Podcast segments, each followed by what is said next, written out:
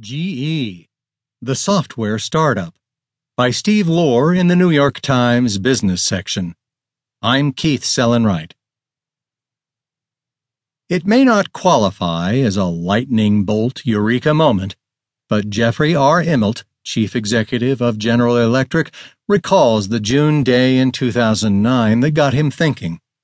He was speaking with GE scientists about new jet engines they were building laden with